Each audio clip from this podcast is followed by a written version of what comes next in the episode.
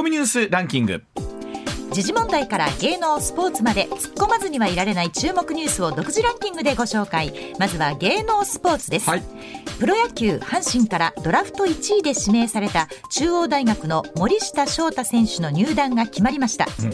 森下選手は昨日東京都内のホテルで入団交渉を行い、はい、契約金1億円プラス出来高払い5000万円、はい、年俸1600万円で合意。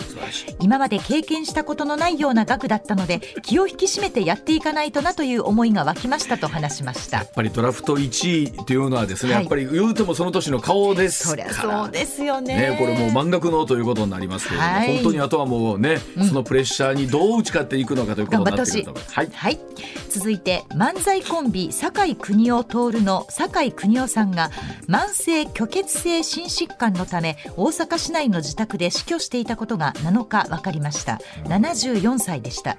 邦夫さんの自宅で最後を見取った徹さんは松竹芸能を通じこの度酒井邦夫は寄席の舞台、うん、そして人生の舞台からも幕を下ろしてしまいました、はい、松竹芸能の皆さん関係者の皆さんにお世話になり52年の芸人人生でしたとのコメントを発表しました。あのそれこそ2 5 6年前に、はい、あの屋敷隆人さんの番組やらさせていただいている時によく松竹芸能の事務所にはお世話になって、はい、それこそ向川さんと僕がね、ね、デビューした時にはね松竹芸能そうですよ。ね。ね舞台出させていただいたんですがその時からもうねあの国吉ずっとそうだったんですけども、はい、楽屋に行ったらコーヒー取ろう、コーヒー取ろう、コーヒー取ろうって行ったらもうもうタプタプなるぐらいまでコーヒー飲ませていただいた覚えがあるんですけど、でも本当にそういう意味ではすっごい言い方でですよね。ね本当残念なニュースでした。はい、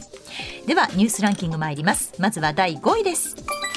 身代金要求型ウイルスランサムウェアとみられるサイバー攻撃でシステム障害が続く大阪急性期総合医療センターは7日完全復旧を来年1月と見込んでいると明らかにしました。やっぱりこういう形になると来年1月までっていうのは病院期間で言ったらかなりタフだと思うんですけれども。そうですね、ま、もうちょっと早くなんとかなるのかなと思ったんですが、まあ、原因の一つがまあ外部とつながっていたということもね、はい、まあ、大きな原因だったということなんですけども、まあ、このあたりねセキュリティどうするのかっていうのはね、はい、本当に改めて問題なんでしょうね。はい、続いて第4位です韓国ソウルで156人が死亡した事故で韓国の捜査本部は警察署の全トップらの捜査に着手しました、うん。はい、特別捜査本部は虚偽の新報告書が作成された可能性があると見ていて前の所長らを職務放棄や業務上過失致死傷の疑いで捜査に着手しています、まあ、本当に本当これたらればなんですけどもっと早く出ていればこの被害は防げたのか、ね、ねということになってきますしまたこれが虚偽の報報告書となってくると、またね、違う方向になりますしね、お話がね。はい、はい、では第3位参ります。財務省は財務制度等審議会で新型コロナのワクチン接種費用を全額国費で負担している現状について特例的な措置は廃止すべきとの見解を示しました。財務省はこれまで新型コロナの医療提供体制のために主なものだけで17兆円程度の国費による支援があったことも示しています、まあ、あのじわりと第8波がこの冬やってくるんじゃないかと言われている中ではあるんですが、すね、このウィズコロナの時代に例えばそれこそ言われている2類と5類の議論というのも散々され尽くしたまんままだ動いていないし、で、ね、一方でこの1回あたり9600円ぐらいだそうなんですけれども、はい、とはいえ今の段階でこれを国費ではなく自費にするのかっていう段階なのかどうかそうですよね。ですよね。この辺りはまあもちろん財務省の言わんとすることも分かるんですけれども、はい、というところだと思います、はい、続いて第2位です。政府は8日午後の閣議で補正経済対策を実行するための2022年度第2次補正予算を決定します、うん、補正予算は29兆1000億円を計上。新型コロナウイルス物価高対応の予備費を3兆7000億円積みますほか、はい、ウクライナ危機に対処する1兆円の予備費を創設し、今年度の予備費は総額で11兆円を超える見込みです、まあ、この総合経済対策の中でこの29兆うんぬんと言われている中で22兆国債で発行するんじゃないかとかっていうところも含めてなんですけど、はい、このあたりも常連さん含めて、えー、この後お聞きできればと思ってます。はい、はい、では第1位です。日本と中国の両政府が東南アジアで開かれる国際会議に合わせて岸田総理と習近平国家主席による首脳会談開催を検討していることが分かりました。実現すれば日中首脳の対面会談はおよそ3年ぶりで、うん、岸田総理にとっては初めてです、はい、台湾問題や沖縄県、えー、尖閣諸島をめぐるやり取りが焦点となります。この日中首脳会談は大きい、ね、そうですね。意味としてもとても大きいですねまあ本当ここでどういった形の話になるのかっていうことで、はい、本当ここどうでしょう。ね。近々の日本と中国との関係というのは大きく変わってくると思いますし、ね、はい、まあ非常に注目するところだと思います、はい、ではあコマーシャルの後常念塚さんの登場でございます。上泉雄一のエーナー MBS ラジオがお送りしていますさあ時刻6時25分になります。ここからは常念塚さんでございます。常念さんおはようございます。おはようございます、はい、今週もよろしくお願いいたします。よろしくお願いします。はいまずはこちらからです。さあツイッター社イーロン・マスク氏の改革でどのように変化するんでしょうか、うさあ SNS のツイッター社を買収いたしました。イーロン・マスク氏6日え他人になりすましたアカウントは永久に凍結する方針を明らかにいたしました、はい、えこの他にもツイッター社の従業員の半分を解雇したり、うん、著名人や企業に限り与えられていたアカウントの認証マークを有料サービスとして一般利用者にも拡大すると発表したり、まあ、矢継ぎ早に改革打ち出しているというところなんですが、はい、さあこの世界の大 SNS 企業でありますツイッターは今後どのようにななっていくんでしょうかということですが、まあ、常念さんまずは驚いたのは、はい、えー、もう本当に就任して早々、まあ、もちろん経営者がらっと入れ替えるのはもちろんですけれども従業員もえ7500人のうち半数を解雇するということなんですけど、そうですね。すごいですよね、これは。えー、ただ驚きなのはね、はい、7500人解雇してもまだツイッター普通に営業できているということで。解雇してもそうなんですよね。半分のやつら一体何をしていたんだろうという。のは大変不思議ですけど。ねえでもヒントになるようなちょっとね、あのネットのいろんな投稿を拾いましたけど、はい、なんかこの半分の人たちはですね、うん、遊んでたみたいなんですよ、ね、本当に？文字通り遊んでたみたいで。え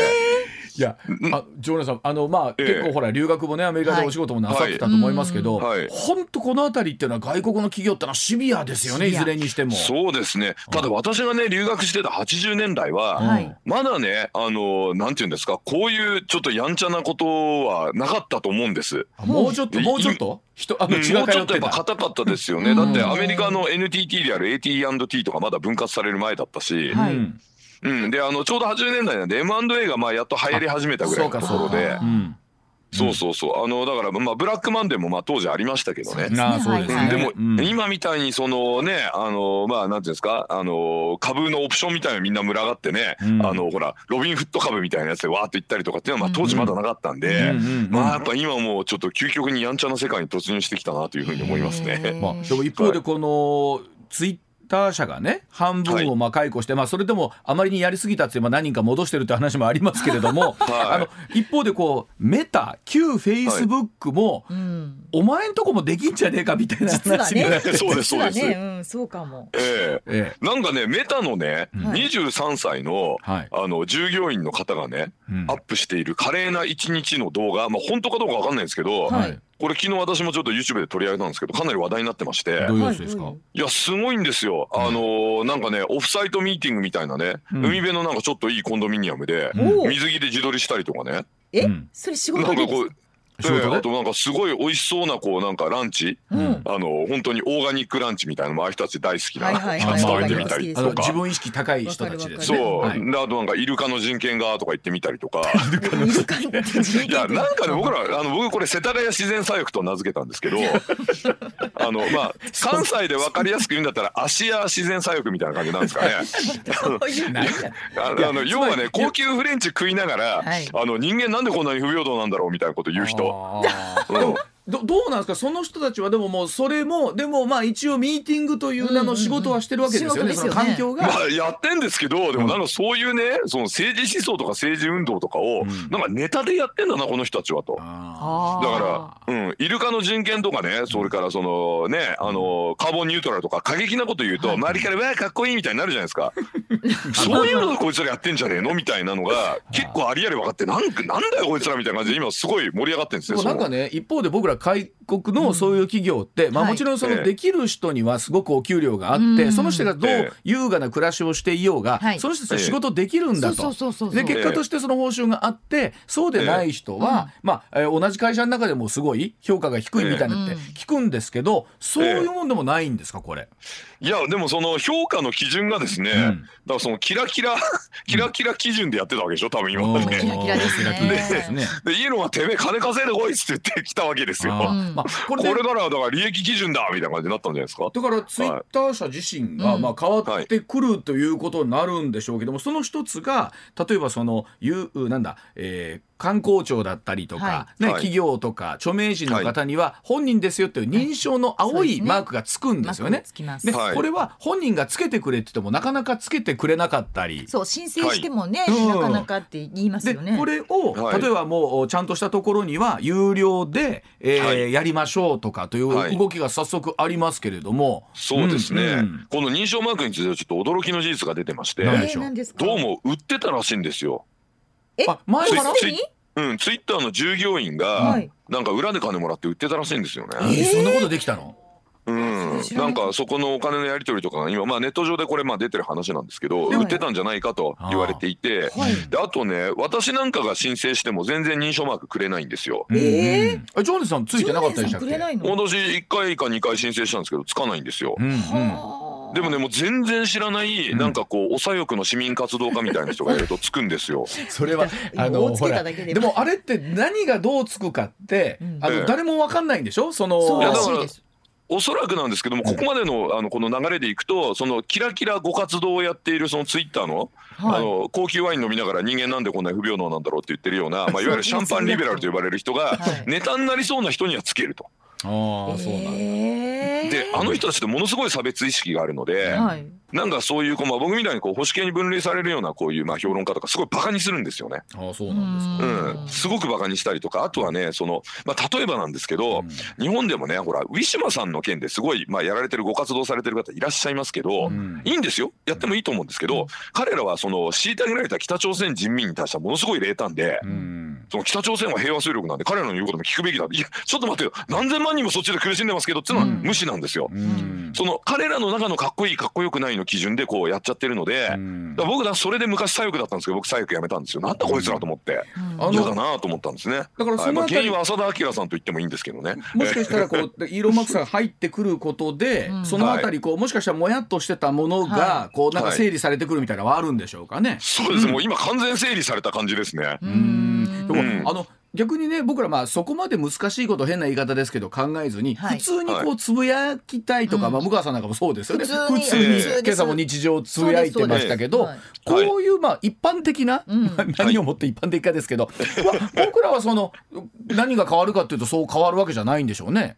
まああの一応ねそのイーロンさんは何をやりたいかというとまあこれまでね要はテレビのようなあのビジネスモデルだったんですよ。うん。うん、要はたくさんアクセスを集めて、うん、そこに広告入れてみたいな。はいはい、そうですね。でこの広告モデルってずっと赤字なわけじゃないですか。はい、なんでもうこのモデル自体が間違ってると。うん。あのかつてのネットフリックスのように有料サービスを軸にして、はい、でそのおまけでその有料サービスに引き込むための無料サービスみたいな感じでやればいいと。なので皆さんもその広告とかを見る回数がちょっと増えるかもしれないけど、うん、まあ、ただで使いたいならどうぞってなると思うんですよね。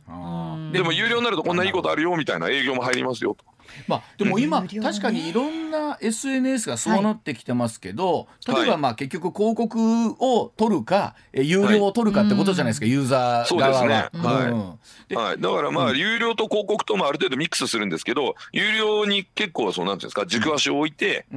でプラス広告って今ネットフリックスはそんな感じですよね。有料プランでずっとやってるのを、なんか広告プランも出ましたよね。でもこう、お金を払ってまでつぶやきたいことって備えないですよね。あそうですか？考えたら。そんなことない。いや同じでも月額1200円ぐらいだったらいいかなと思いますよ、それでも、どうでしょうね。向川さんのつぶやきが聞きたいっていう方がいらっしゃるからこう何万というそんなことないないですけどなんかこう、自分のつぶやきを考えた時に、ただだからただだからっていうか そこに自由に書き込めるからつぶやくけどお金払ってまで言うほどのことじゃないじゃないですか、ああまあね。っていう人がほとんどでしょ？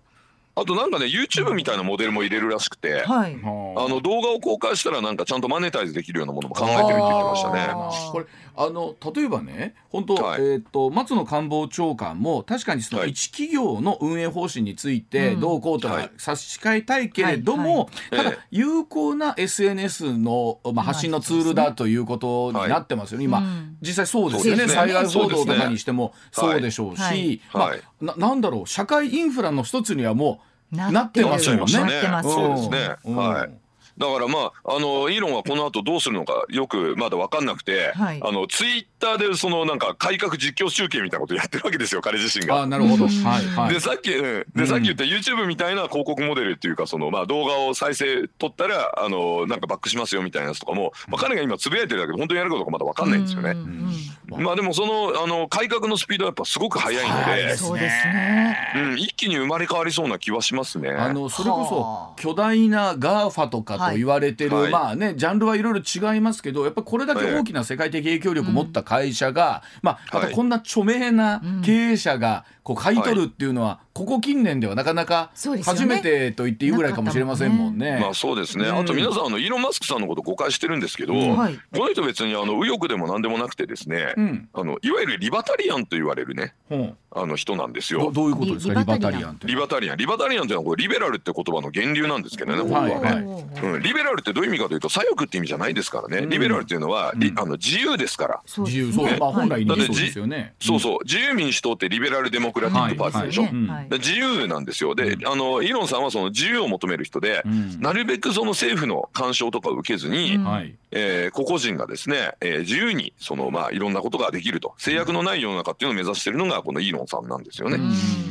だからそのツイッターがやってるいろんな規制あるじゃないですか。うん、それからそのキュレーションというのをどうもやってたらしいっても今バレてますし、うん、あのニュースフィードがやったら偏ってるんですよ。左翼的なニュースで。うん、でこれもすごい問題だっていうふうに、まあ、これバレちゃったんですけどね今回ね。なんで、まあ、こういったものもちょっとおかしいと。やっぱりそのいろんな人がこう盛り上がって本当にバズったものがこうねあのタイムラインに出てくるんだったらいいけれども、恣意的に誰かがピックしてそのね作り流行ね作り流行るみたいなやってこれはまずいじゃないですかはっきり言って。ね。その押してたのがどんな思想だってもこれはまずいと思うんで。そういうのはやめようよっていうようなことを、まあ、あの根底ではそこがあるので、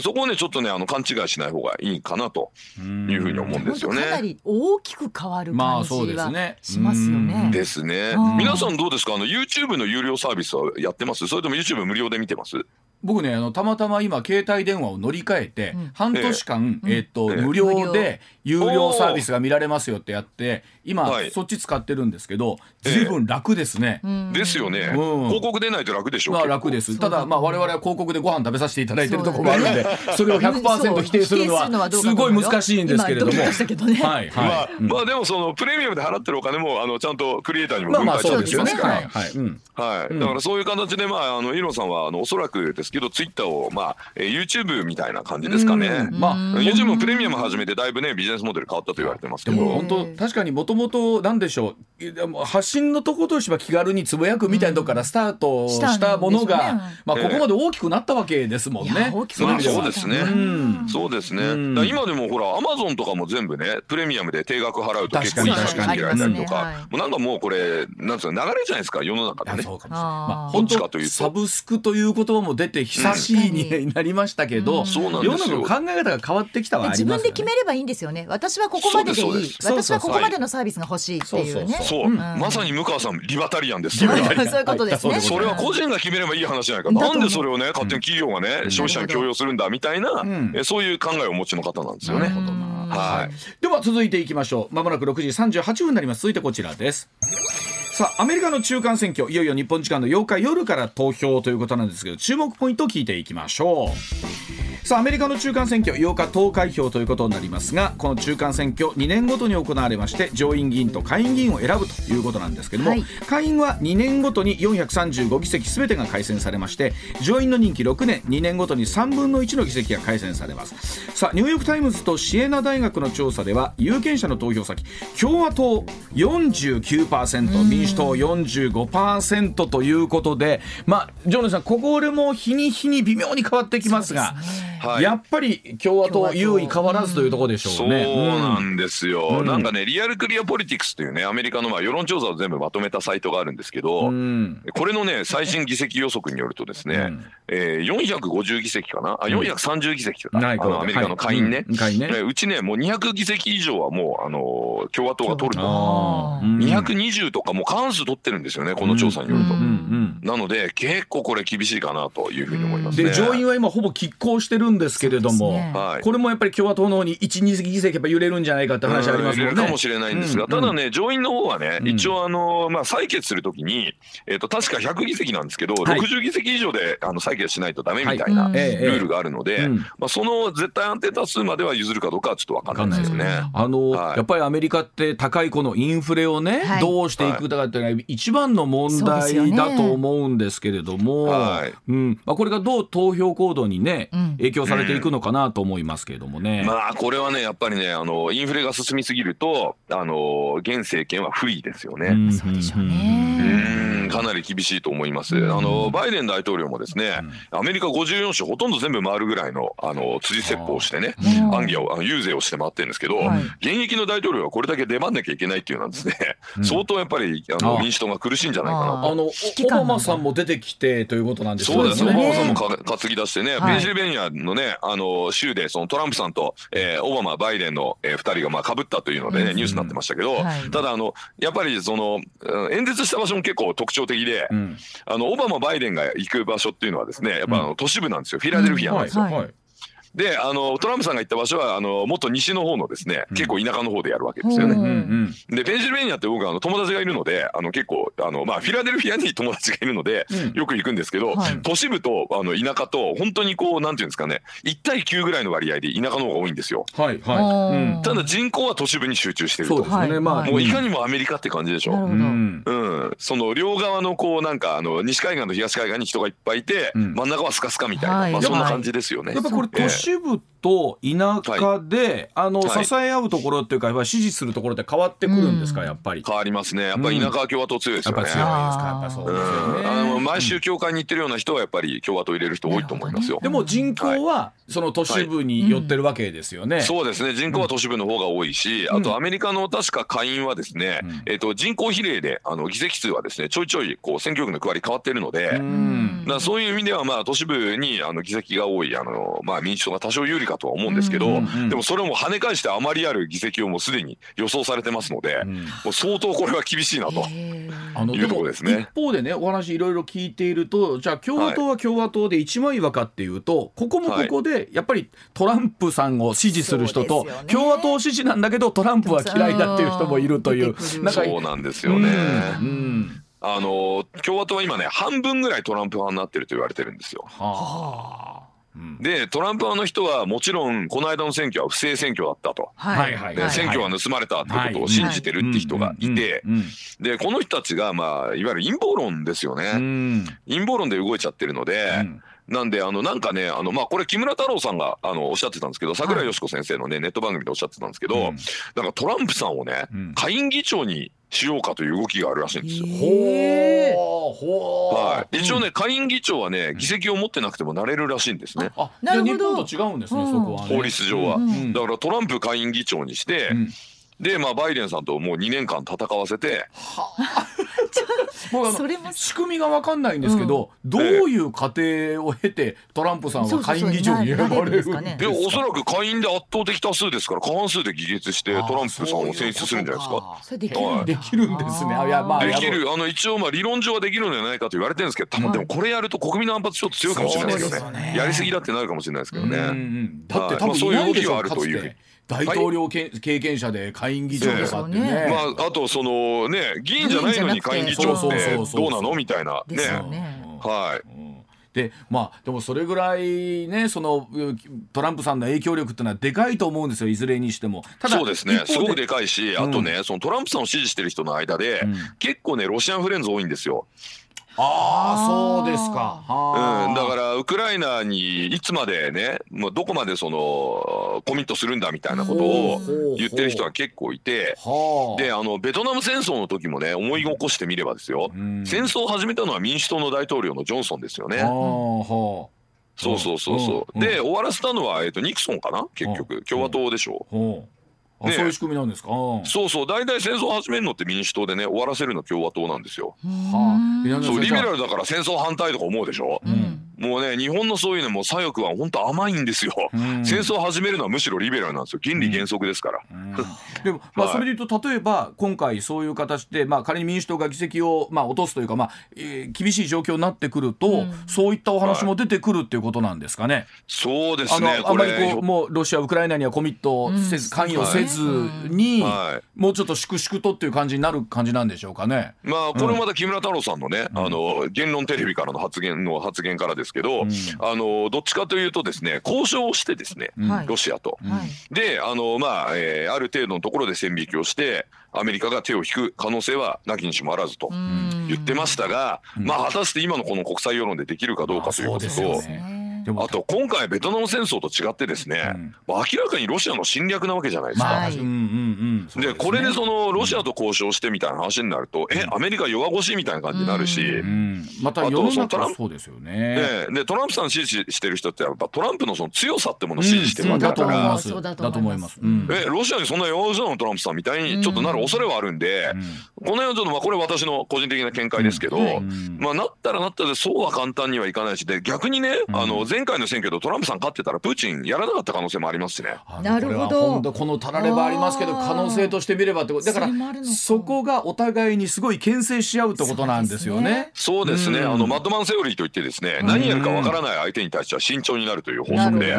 トランプさんいい意味でも悪い意味でも何するかわかんない人だったじゃないですか。そうですね。はい。でそのトランプさんと非常にもう世界の人の中で一番仲良かったのは安倍さんなんですけど我々安倍さんを失ってしまったわけですよ。トランプさん再選するかもしれないのに。でも確かにこれやばいですよ本当。これね、まあ、見方いろいろありますけど例えば北朝鮮の問題でもそうだと思うんですけど、はい、あれだけ金正恩氏をですね非難していたトランプさんも、いざとなったら電撃で北朝鮮に行ってですよ。でそこのところで自分のビースとかなんか見せたりなんかして、はい、どうだこの車なんて言って一気にまた和平のムードを持ってくるみたいな。ってトランプさんじゃないとできないところもあったでしょうからね。そうですね、うん、まああれはねトランプさんがちょっとあのお人よしだった部分もあの出てるんですけど、それね、うん、それどういう意味かというとですね、あれもう完全にムン・ジェインに騙されていったんですよ。ああそうなんですね。北朝鮮は核放棄するからってもうそういう約束取り付けてきたからって嘘ついたんですよ、ムン・ジェインが。で騙されて行ってみて1回目なんかふにゃふにゃって感じであれ本当やんのかなみたいな感じだったら2回目行ったらやる気ねえってキム・ジョンが言って「てめえ!」ってぶち切れて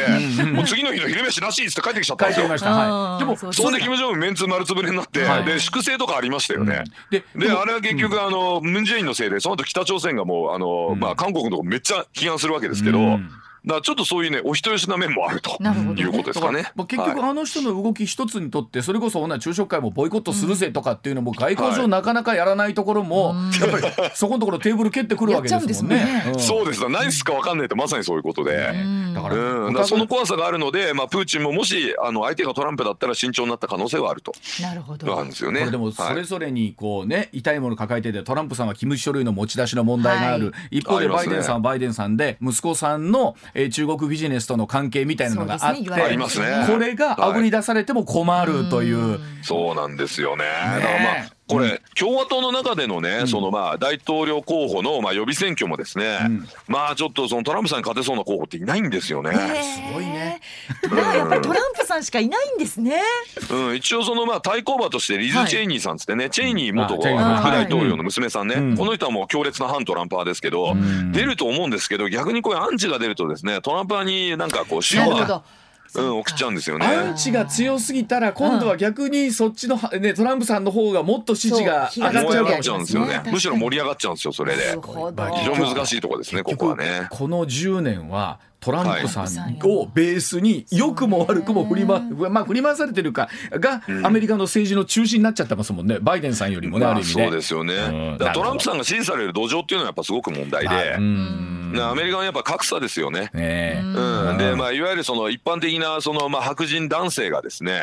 まあ、例えばあの大卒でない白人男性っていうのは、もうそれこそリベラルからものすごいバカにされてるわけですよ。うん。で私これアメリカにいたんですごくわかるんですけど今でもまあねあのまあコロナ前まではもう毎年行ってましたから、うん、で僕のその友達とかそのまあ友達の周りに住んでるまあちょっとフィラデルフィアのいい住宅街のね、うん、割とリベラルなエリアで話をしてるとですね、うん、やっぱ底知れぬですねそのまあいわゆるそのホワイトトラッシュと呼ばれるような、うん、あの大卒じゃないアメリカ人のまあアメリカ白人ね、その中西部なんかいるような人に対する、底知れぬ差別をやっぱ感じるんですよね。あるね。まあこれはもう本当中にいる人にしか分かんない感じでしょうね。これあのあんま誰が言ってたって言えないですけどその手のパーティーとか行ってまあ僕はまあ日本人なんでまあちょっと彼らとはしてはリベラルなんで、あのそういうそうヘイトとかダメでしょ？まあちょっとこう大事にしてくれていろいろ本音が聞けるんですけど、やっぱそのウエストバージニアとかに住んでる人のことものすごいバカにするわけですよ。うん、もうそのマウンテンデューばっかり飲んで子供みんな太ってるとかね。でだからその人たちは逆に差別されてる人たちはそこに対して強いアメリカみたいなものを求めるみたいなのもあるでしょうしね。まねまずそのすごくその差別されてることに関して、うん、まあ嫌がってますよね。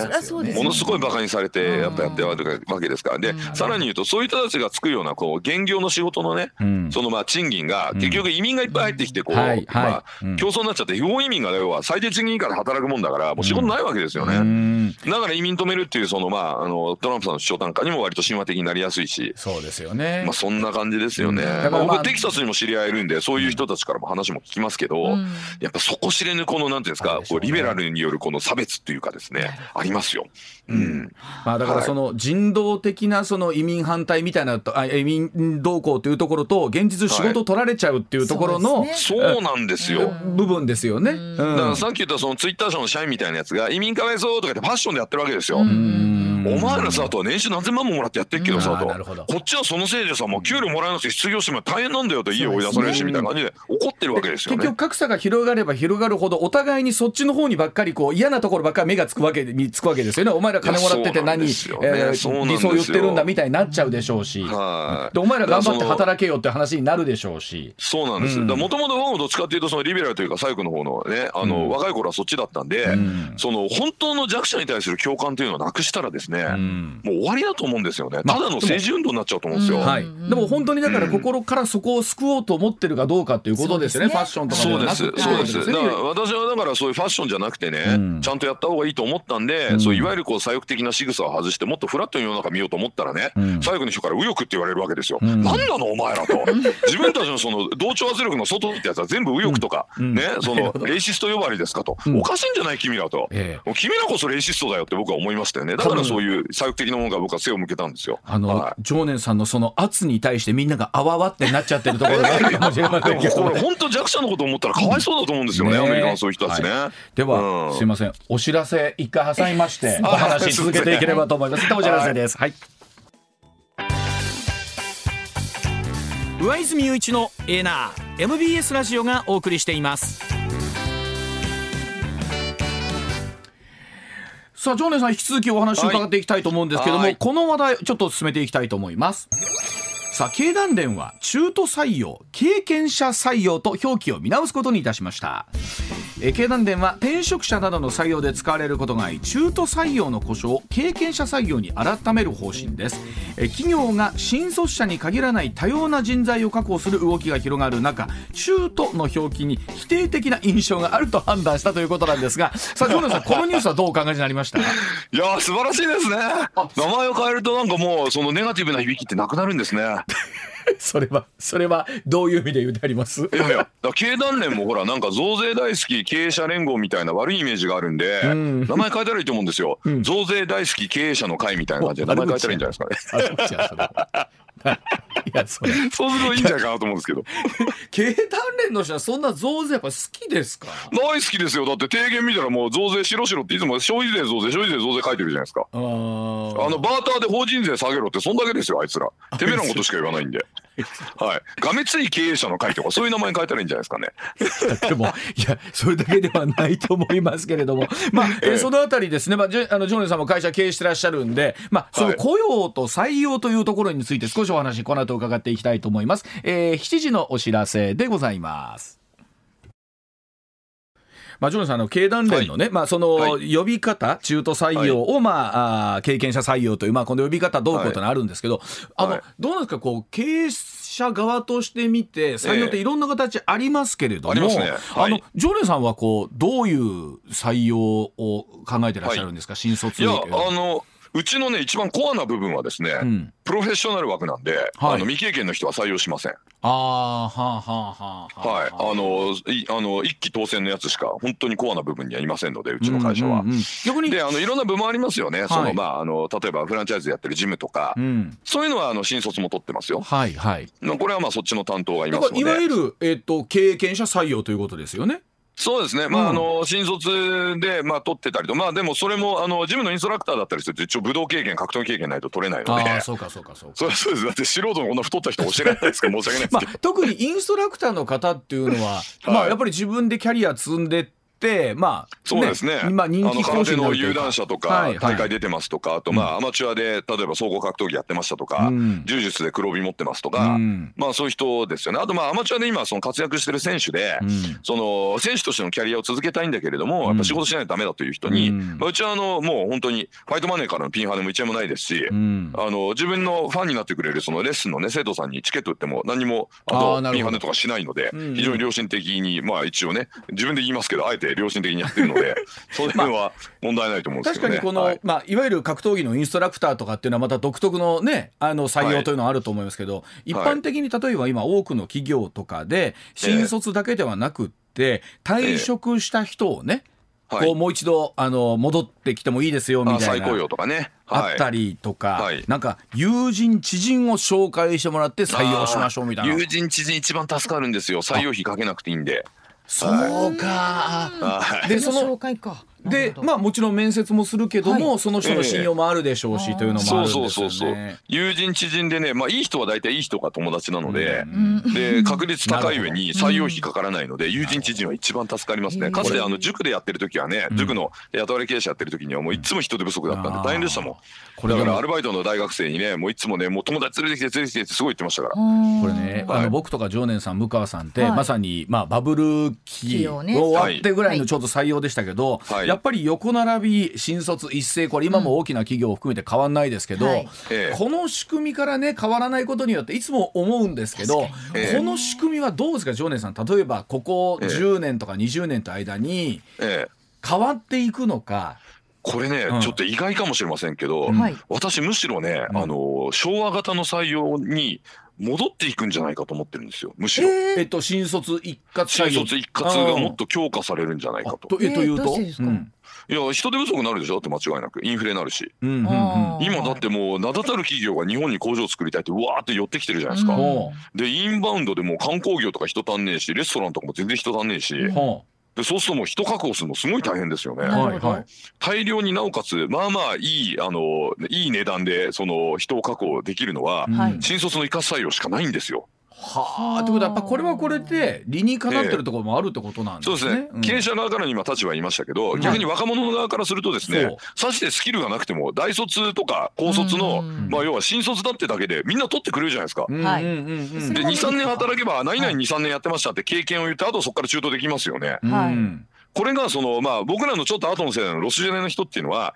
最初のその一歩でつまずいてキャリアがないわけですよ。要はだから転職しようと思っても、いやあなた経験ないからっって転職もできないですよね。あの世代は本当に就職氷河期って言われた時代は、要は会社が受け口がなかったんですよね。ないんですよ。ねそうです。あの私が勤めてた日本長期信用銀行も、私の年まで90人採用してたのが翌年45人ぐらい減りましたからね。はあ、あそこでも一気に下がりました。はい。で、それね長銀だけけかと思って僕の友達で伊藤忠商事行ってたやついるんですよ弁論の友達で、は。いはい、聞いたら「いや伊藤忠も同じだよ」って言われて「いや長銀と伊藤忠で半分になったってことは他も全部一緒だなこれは」まあ、でもそれこそ私と前に調査も僕らの頃にはね20人30人と取ってましたけど、一気にガクッと減りましたからね。ですよね、うん、でその翌年にはさらに半分みたいな感じになって、確かに確かに。ですよね、うんはい、だからそういう意味であの最初のそのまあ就職でつまずいちゃうとその後そのまあ職歴を積めないんですよね。もう経験者ってことでさよになっちゃうから。それありますね、だからそういう点ではその新卒が強化されるってのは僕は悪くないなと思ってますけどね。うん、まあだから日本だけですよこんな制度あるの。あのいい制度だと思いますよ失業者を生まないための。はい。ってことはネガティブな要素だけじゃないんですねやっぱりね。そうですね、だからまあそんなこと言ってじゃあそれ以上にねそのまあ大学出たて高校出たてのその新卒の人にね、その職業経験積ます方法って他にありますかっていうとないわけですよ。確かにね、一方でこの一斉にどんと入ってきて、うん、その代わりどの部署に行くか分かりませんよみたいなのがあって。て、今度はこう給料的な差も生まれずにっていうところで不平不満を抱く人たちも、ですね。中に入ってからね。ね。入ったら入ってりそうなんですよね。でここでね目端の利く経営者はですね、はい、新卒2年目3年目ぐらいの第二新卒をですね、うん、結構いい給料で狙いにいってるんですよ。はいはいはい、はい、あります。今結構、ね、私の知ってる経営者はですね、うん、もう中途と新卒とあの同じ人数か場合によってはあの中途のまあ中途って言っちゃいけないかもしれないですけど、まあ、その2年目3年目の第二新卒ね、第二新卒をめっちゃその積極的に取ってるって人いますよ。ということはなんかこれはこれでハイブリッドにしてってる感じなんですね。新卒といわゆる第二新卒と言われる人たちを。はい、はい、だから新卒だからといって安いねあの給料のまま待遇まあそういうね、えー、まあ低い待遇で置いとくと、うん、他から駆られちゃうよっていうような世の中作ればまあいいわけですよね。そうか、そうすると、今してる人たちにもケアをしていかなきゃなんないし、はい、優秀な人たちにも。まあいずれにしてもその中で優秀にならなきゃいけないということですね。まあそれは仕事してんですからね、ね。そう給料泥棒になっちゃいけませんよ、そうですね、ね、もう本当にもう自分の胸に手を当てながら今から残り我々二人で50オーバーの人間が50オーバーの人間が今から残り45分ほど頑張らせていただきます。残り頑張ろう。頑張ってください、はい、ということで。給料泥棒ならないようにね、頑張ってください。頑張ります。